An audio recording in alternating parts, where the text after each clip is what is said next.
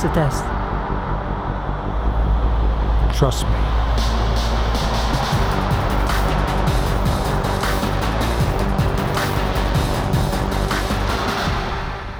Hey, Cornerstone.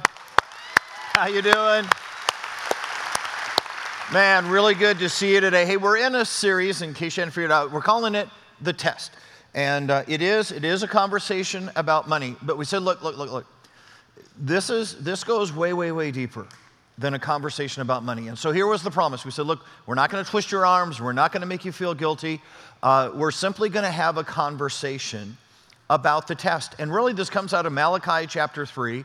Uh, it's a moment when God says to you and me, Look, there are things that I would want to do in your life, there's blessings that I want to give you uh, that are just waiting for you to take the test.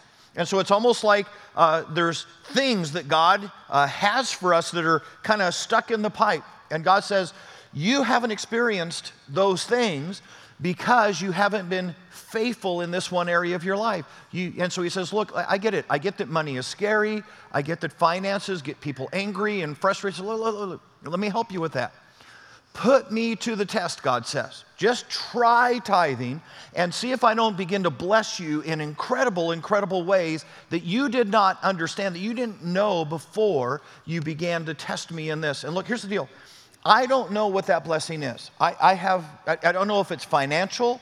Uh, I don't know if it's opportunities that God gives you in your life that you wouldn't experience uh, otherwise. I don't know if it's godly wisdom. I don't know if there's going to be a circumstance or a moment in your life when uh, that's going to seem ambiguous and, and you're set up to make all the wrong decisions, and that God's going to bless you with insight. And suddenly you're going to go, hey, you know what? I'm going to do it this way. And it just turns out completely. I don't know what the blessing is. I don't know. All I know is God says, You're not experiencing this. I haven't had the opportunity to do this because you've not been faithful. It's like you've left the valves shut. And if you would simply test me in this, I would show you things that would just surprise you. Here's the thing that's interesting. Do you realize that in all of Scripture, God never asks us to test Him except this one topic? It's as if God knew, hey, this, this is going to be a big deal. This is going to be a hard thing for you to do. So put me to the test. So, as a part of that, what your church has stepped up to do is to say, hey, what if we take a 90 day tithing challenge? What if uh, we simply, for 90 days, said, okay, God, I'm going to obey you in this area of my life and just see, see what you would do with me. And your church so believes that God is who he says he is and God does what he says he'll do that we've said, if you'll tithe for 90 days, if you'll sign up and tithe for 90 days, if God doesn't show up, if he doesn't do what he promised he would do, we'll refund every penny of your tithe. It's the 90 day uh, tithing challenge. And we said, Would you just consider doing it? Without having your arm twisted, without anybody making you feel guilty. My hope is, as we've had this conversation the last few weeks, as we continue today, that you're going to go, Man, I can't wait to take the test. I just want to see what would happen if I trusted God in this particular area of my life. Here's the interesting thing what we're discovering together is I can't put God to the test without it putting me to the test. That there's something incredibly powerful about my money that, in order for me to actually trust God with this, ends up doing incredible things in me. And, guys, here's what I want to say to you. Uh, if you think this is just all about your church trying to get more money, if you think my salary's on a percentage and it's just, you know, I'm, I'm Tithe to a different church. Tithe to a different church. Sign up on the 90 day challenge, tithe to a different church, and then if God doesn't show up, we'll still stand behind it, even though you didn't give here. Because we're just that sure of what God does. But you understand that when you put God to the test, you'll take the test. Last week, we, or two weeks ago, we talked about this idea that said you can't take the test without personally taking the test of trust because you get that your friends and your people who don't know God and baby Christians, they all trust in a piece of paper with green ink on it. See, they think that that's their God and that's the thing that's going to bail them out. That's the thing that's going to save them. All of their security is wrapped up in a piece of paper with green ink. And you can't tithe and trust in green ink. When you tithe, you're saying, hey, God, look, I get it. You're the one I depend on. You're the one that's got to come through for me right now. You're the one that's got to make my finances work at the end of the month. I trust you more than a piece of paper. Last week, we talked about the test of first place, that there is something unbelievably powerful that happens in the life of a Christian when we take the tithe and we give it to God first. Because when we do that, what we're saying is, God, the only thing that occupies first place in my life is you. And you have more preeminence, you have more honor, you are the first thing that I absolutely adore more than Visa. And so I put you in first place in my life. Today, today we're going to talk about the test of ownership. And can I just say to you that this test of ownership is one of those things that when this, this concept begins to sink in, when you grasp this test of ownership, it will change the whole game for you. Every one of your answers comes out different when you figure out the test of ownership. You ever had one of those moments in your life where all of a sudden you just kind of came to a reality check, a, you understood something you never understood before, and suddenly everything changes based on that knowledge? For instance, guys, that day that you figured out that girls don't have cooties, uh, I mean, it just, it just all changed, right? You went, oh my goodness. I, I, I've been playing my cards completely wrong. All those hours of running away on the playground, they were all wasted. What was I thinking?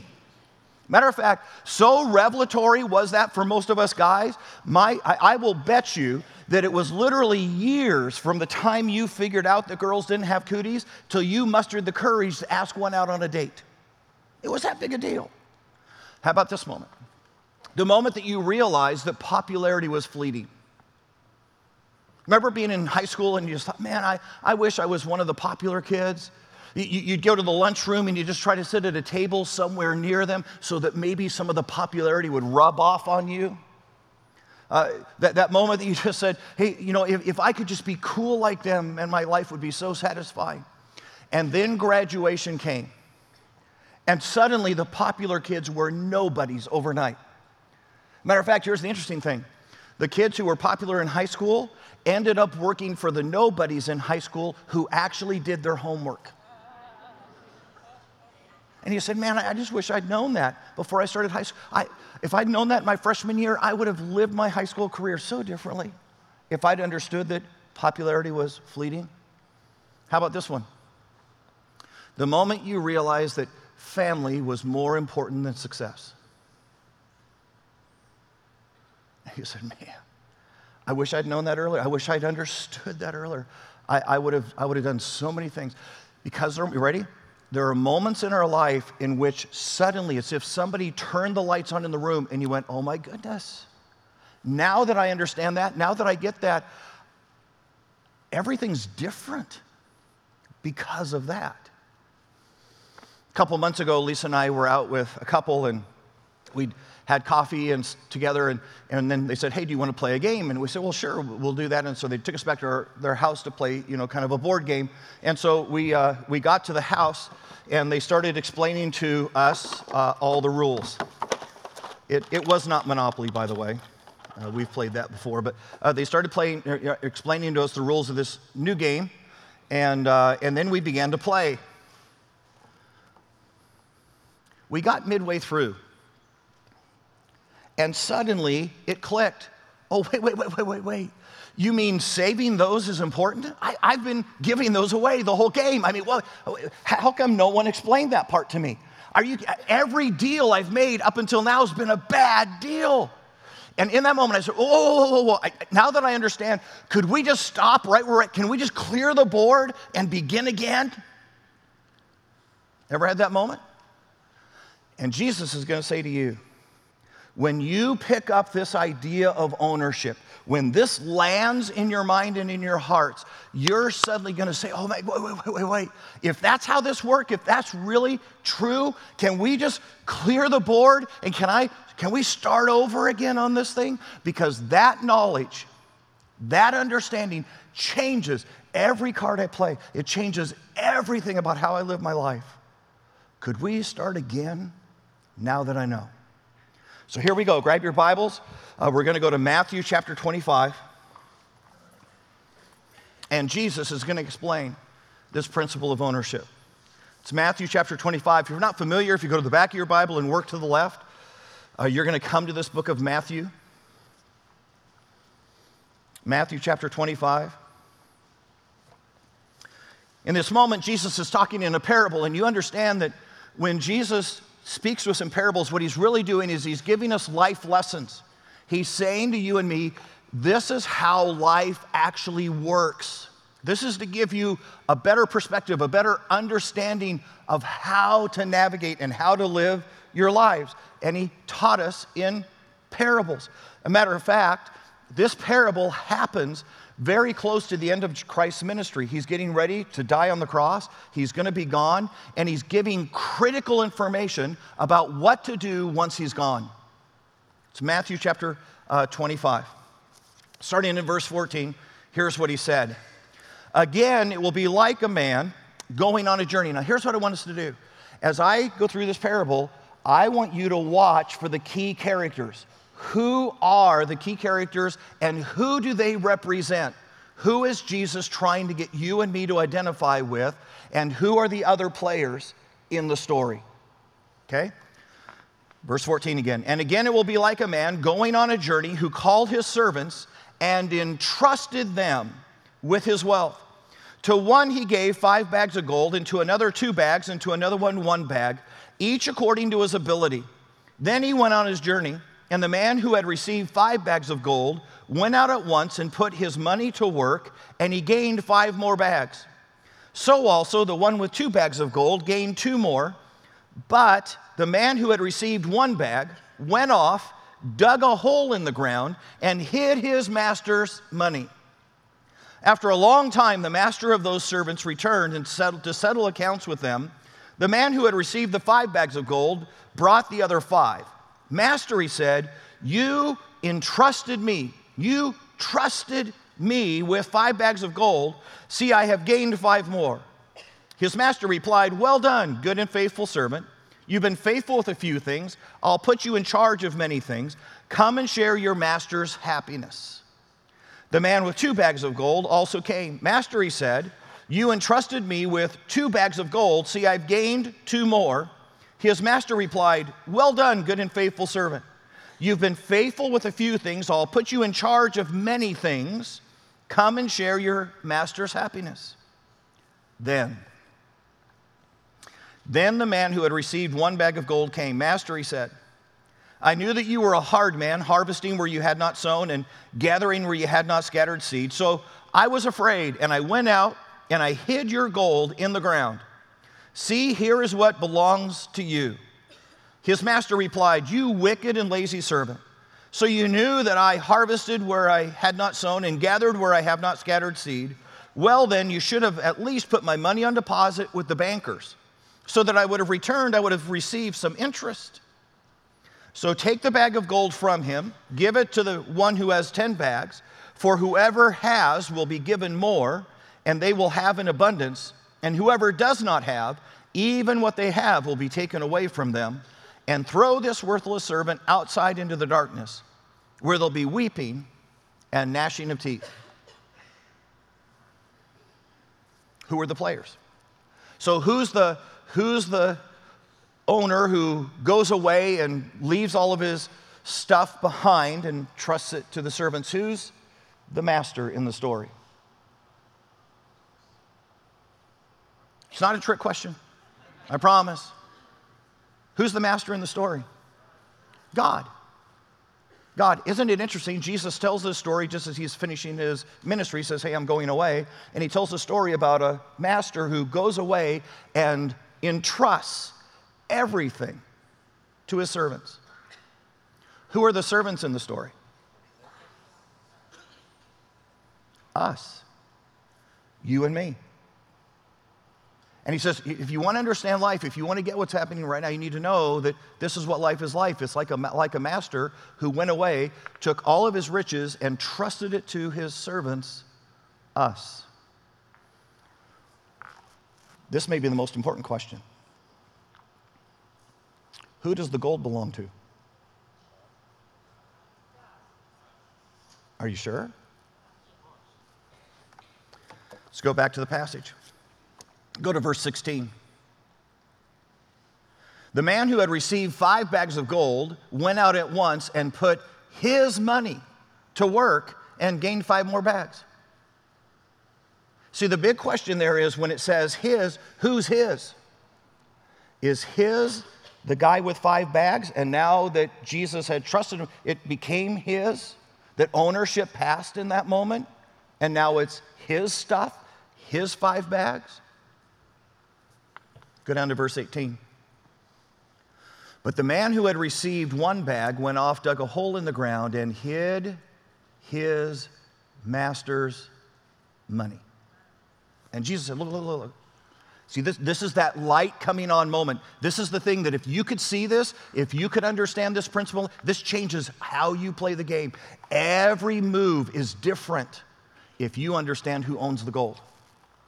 Because he says, you realize ownership never passed, that it still belongs to the master, and the servants are simply managers of his wealth on his behalf. Let me see if this helps. How many of when you were growing up, you had a room of your own? Okay, all right. So if you were like me, uh, you, you put a sign on the room that said, Jenny's room or Jeff's room. Some of us went a little further with the signage and said, So stay out of my room. Remember that? Matter of fact, when you got in trouble, remember your parents would say to you, Go to your room. Uh, when your grandparents came over, you'd say, Hey, come see my room. And you realize as a kid, you actually believed that was your room. You believed that. But let me, wait, wait, wait. If that was actually your room, then how come your parents could tell you to clean it? I mean, think about it for a second. If that's your room, you ought to be able to take and do whatever you want with your room. You could have piled clothes seven feet high and pushed your way in every day. I mean, if it's your room, how did they have the right to tell you to clean it? When you moved out, did you sublet your room? And all of a sudden you go, no, hey, mom and dad, no, I, I know. He looks like a vagrant, but he's got money and he's paying me rent and I'm just subletting my room. Now, isn't the reality when you moved out, it became abundantly apparent that what you thought you owned, you were only using? That your parents who owned it had given it to you for a period of time and now it was no longer under your management. It's what Jesus is teaching about ownership and managers. And you go, Lynn, see, that, that doesn't actually really apply. I get the whole room thing because the room thing applies because I didn't pay for the room. My parents paid for the house. They were paying the mortgage. I, they, you know, I, I get that. I didn't have anything to do with getting my room, so it wasn't my room. But you don't understand. The stuff I have right now, I worked for that. See, I earned that, so it is rightfully mine. Because here's the deal, Lynn. Look, I'm the one who went to school. I'm the one that sat through calculus and took the test. I didn't see Jesus anywhere in the room taking the test. It was me taking the test. And I'm the one that did overtime at work, and, and, and, and, I'm the one that landed the big deal. So I'm just telling you the reason this is different and the reason it's my stuff is because I earned my stuff. Really? That's your final answer? Isn't it interesting when you and I uh, play games? Uh, that when you first start the game on the board, uh, there's always magic money. Have you ever noticed that?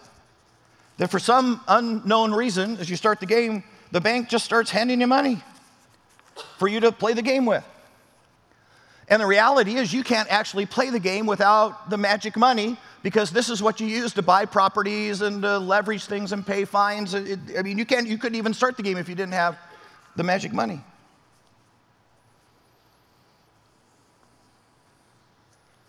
Hey, when you started life, fistful of magic money.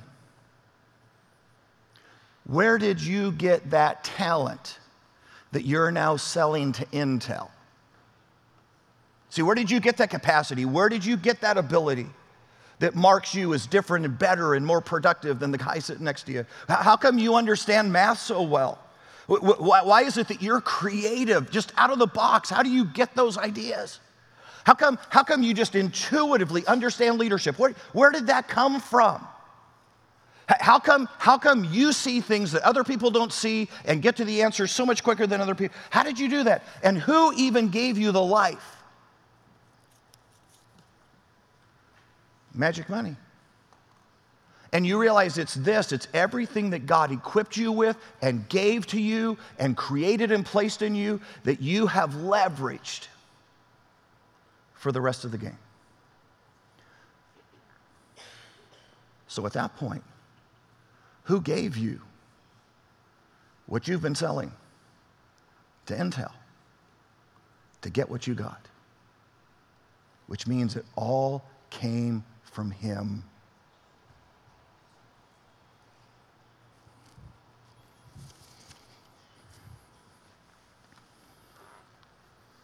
You get that this issue of ownership goes deeper than dollars.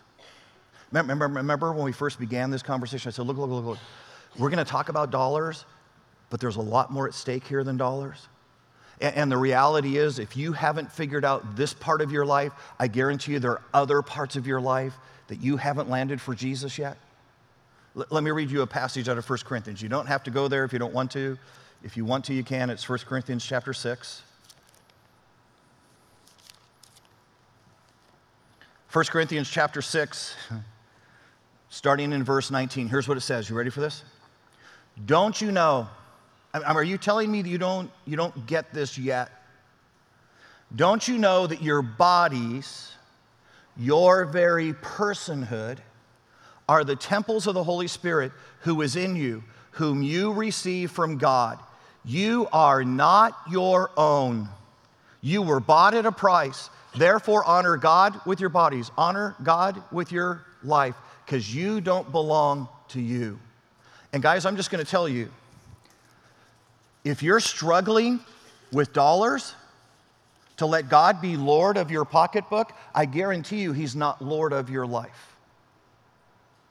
See, we may be talking about dollars, but this goes a lot deeper than dollars. This has everything to do with your heart.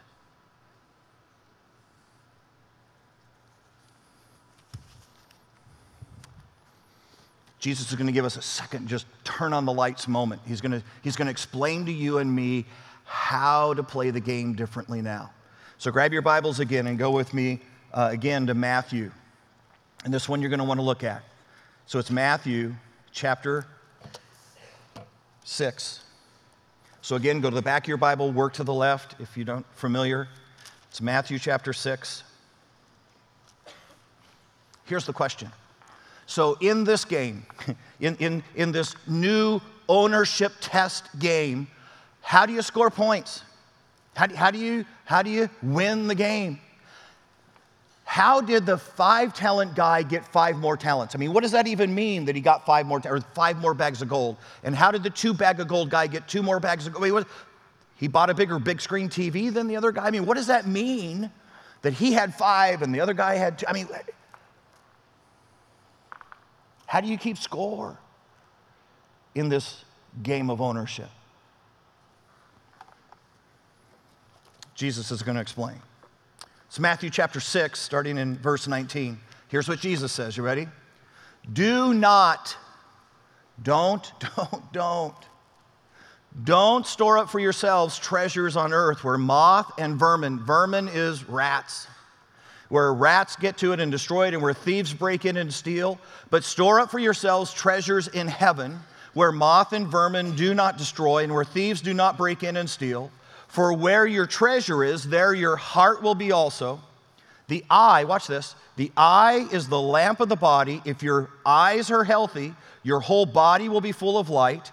But if your eyes are unhealthy, your whole body will be full of darkness. If then the light within you is darkness, how great is that darkness? Look, look, look. That's what Jesus is saying. He's saying, hey guys, this is a life changing principle. This is a turn on the lights aha moment. And if, if you're all you're seeing is darkness, if you're doing this the way that people don't understand do this, if you're doing this the way that your neighbor does this, then you're gonna live this moment of your life in absolute darkness. But if you can understand the test of ownership,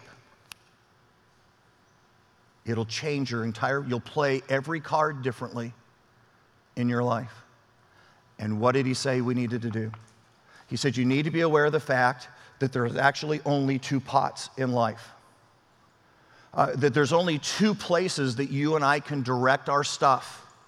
Uh, there's the pot that Jesus say, look, that's the temporary pot. You get that that's the pot where things fade. That's the pot where whatever you invest in there ends up being a loss eventually because things get old and things rust and the rats come to. And I'm just telling you, whatever you buy in there, whatever you purchase in there, pretty soon you won't even want it anymore. I can guarantee this because of all the people in the room who have iPhone 5s right now. And you're just going, Are you kidding me? But when you bought the iPhone 5, you were the cool kid on campus, right? But now you're going, sheesh, I don't even have the camera that's in an iPhone 7. And Jesus said, He says, Look, look, look. Everything you buy here fades and goes away and eventually is throwaway. And then you've got another pot, and this pot's eternal.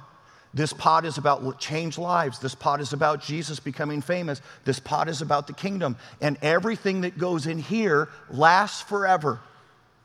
This is the one that changes the score. And the challenge is to see how much I can get from this pot to move to that pot. Because this is the pot that changes the scoreboard. Now, this is really, really hard, and here's why. Because this pot, this pot that Jesus would call digging a hole and burying the treasure pot, this, this pot is ravenous. This pot over here is just demanding. This pot over here says, Don't you dare, don't you dare neglect me. And so you and I sit in that moment and you go, Well, Lynn, you, you, don't, you don't get it. I, have got, I've got a pretty substantial mortgage. And I, I mean, I got to pay the mortgage, right? I got to take care of my family. And Jesus will say, Yeah, no, that's legit. And you've got to do that. You just need to understand that everything you put in that pot uh, burns up. Uh, it, you just need to know you're buying things that will fade. See that house that's so cool right now? In about, four, in about 40 years, see, bad pot. In about 40 years, no one's going to want that house. It's going to be an old, broken down house. And, and when you're making those payments on your beamer, Jesus says, well, you know, I mean, I guess, you know, all right, but you just need to understand what you're doing in that moment. You're, you're just, you realize you're, you're burning it up. That's, that's what you're doing. This is the dig a hole because it doesn't matter pot. And I get it. I get that you've got utilities, and I get, I get, I, I get that the kids need, hey, oh my God, uh, braces. I get it. You, just, you got to understand that everything goes in that pot doesn't do anything, pot. And that the challenge, here's the, here's the challenge of the game, the ownership game. Am I able to leverage any of this to here, to the pot that matters, to the pot that changes the score? Which is why, you ready for this? When you and I set aside the tithe, we declare ownership.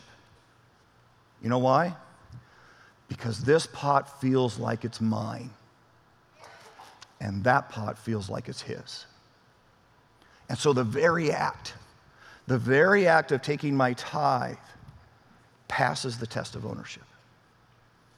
And Jesus says, and there's where you score. When you set up yourselves treasures in heaven. Here's the thing, think about the guys, this is remarkable. Who gave us this dollar? The bank. The bank. Thank you so much. No. God. God give me the dollar. So here's the incredible thing. So God says, Take the dollar I gave you, take the tenth I gave you, and bring it to me. Now, remember, you can't give it to him because it's not yours to give, it's only yours to bring. And he says, Hey, bring to me the thing that I gave you and the thing that I still own. You don't even own it, it's not your room and bring it to me. Now, you know what's just crazy radical about this? And he says, If you'll bring to me what already belongs to me, I'll reward you. You're, you're going to show up in heaven someday. I'm going to go, man, do you realize how many lives I changed with that? Do you realize what I did for the kingdom with that? I mean, do you understand that your investment, you, I'll reward you for giving me what was already, I mean, that's just a crazy offer, right? But if that's not enough, he then says, and hey, guess what? In this life, I'll even, oh I'll even bless you. Now, here, here's the thing. I can't tell you how many Christians I run into, and they're all worried about God blessing me in this life. They're like, hey, if I tithe, you know, I, I better get like, you know, 10 more thousand square feet on my house, and, you know, I better get a better car, and, you know, all this. Guys, can I just tell you, that's crazy. If this really works, if this is true, I don't want much blessing in this life because this is the pot that corrodes. This is the pot that gets dusty and fades. So I'm, look, look, I'm okay, God, if you give me one more bedroom. And, and I'm okay if the car has leather. I'm, I'm, okay, I'm okay. I'm just telling you, I don't want a ton of blessing here. You, you know where I want it all to go? Dude, I want it there. I want it in the eternal side of that. I want to get to heaven and go, man, you have made some major deposits, dude. That's what I want it to be.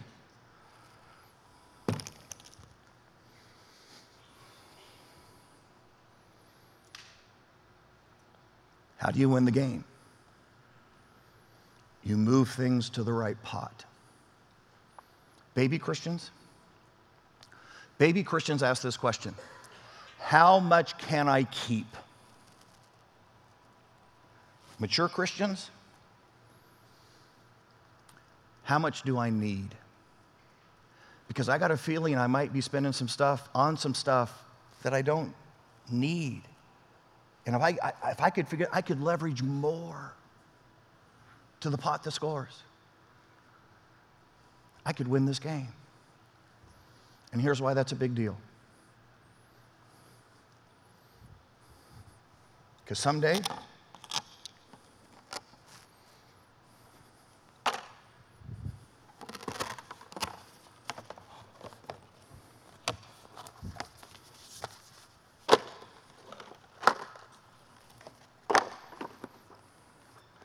Someday, it all goes back in the box, literally.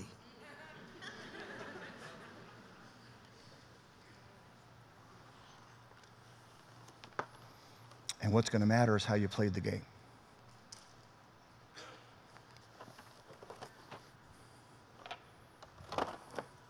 It's the test of ownership. See, it's not hard to give him what is already his. It's just hard to give him what I think is mine. I've told this story before, some of you are going to know it.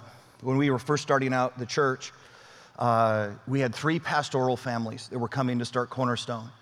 And uh, we had to raise money like missionaries. We had to go to our friends and our family and people that we had done ministry with in the past that maybe felt positive about us. And we just had to say, look, here's the deal. We're going to go start a church, but the church can't pay us anything because there is no church yet. So, would you support us like missionaries? Would you give us like kind of a monthly offering so that we can have a salary for three years? And at the end of three years, if it doesn't work, we'll just call it quits and we'll be done. But would you give us that window? Would you support us for three years? And so we made these lists. We made the list of all these people that we knew and family members. And, and here's the interesting part the people on the list who had the most money gave the least. They say, Oh, yeah, here's your 10 bucks a month. And you're like, Really? You, you tip after golf more than that. It was the people on the list with the least who were the most generous. And one of those people was a little gal by the name of Orly England. Orly England was a gal whose husband would just randomly take off on her. So he'd come home for five or six months and then he'd leave for a year, year and a half. And then he'd come back home, oh, honey, I want to be back home. And she'd take him back in, and he'd be there for three months. He'd take off for another year, year and a half. So she spent most of her time being a single mom. You ready for this? Raising seven kids. And here's how she made her living she made her living by taking in elderly people that needed end of life hospice type care. So in her little house was filled with hospital beds. And she would go around and she would roll them over so that they would not get bed sores. She'd cook them meals and she'd have to feed them as if they were like infants. She'd have to clean out bedpans, give them sponge baths. Things, things that I don't want to ever do in my life. She did every single day. Anybody want to guess who the most generous donor to Cornerstone in those early days was? Orly, England. And can I just tell you how humble that made us to know that someone with so little was giving so much. I mean, how easy for her to say, Man, I need all of this. I'm a single mom with seven kids and I'm barely making it. The one with the least gave the most. She had no idea.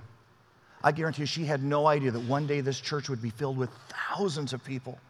That literally thousands, and more people than I think we even know how to count, thousands upon thousands of people would have come to know Jesus in the church that she gave to so faithfully. That there would be so many just purple chair stories of life change, of people giving their hearts and growing up and becoming fully dedicated. She had no idea. Orly passed couple years ago. And here's what I'm guessing I'm guessing when she got to her Jesus, she got a really good return on her investment.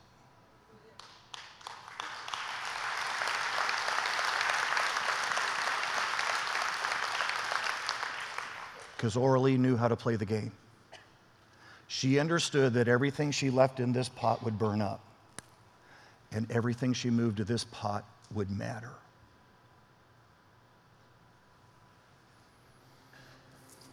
So here's what I'm wondering.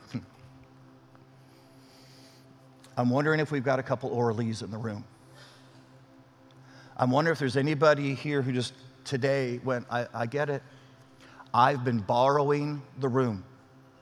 See, everything I have, God has trusted me with. And He said, You move pots. You be careful how much you burn up, and you, because you don't own it anyways and I'm simply asking you to manage it for me. And if your heart's there, then I'm just going to encourage you to grab one of these cards or write in the seat back and just say, I get it. I'm, gonna, I'm taking the test of ownership today. I'm just going to figure out what God would do if I did that faithfully for 90 days and just see how He'd use my life. You want to hear something incredible? 466 families have taken the 90 day challenge. Guys, that's cool. That's big stuff. Because, guys, that's 466 Orleys. That's 466 families who've passed the trust test, who've, who've passed the first place test, who are passing the ownership test. So you just do whatever God would have you do. Let's pray. Hey, dear Lord Jesus, see, we come to the moment.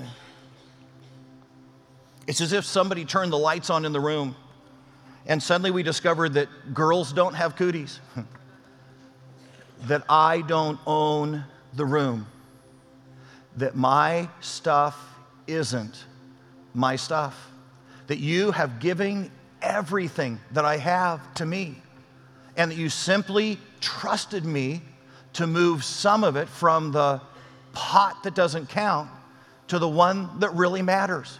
It's, it's a completely different way of playing the game. But if it goes back in the box, then I want to move as much as I can before the game's over. God, help us to never again be owners. It's the test of ownership. In Jesus' name, amen.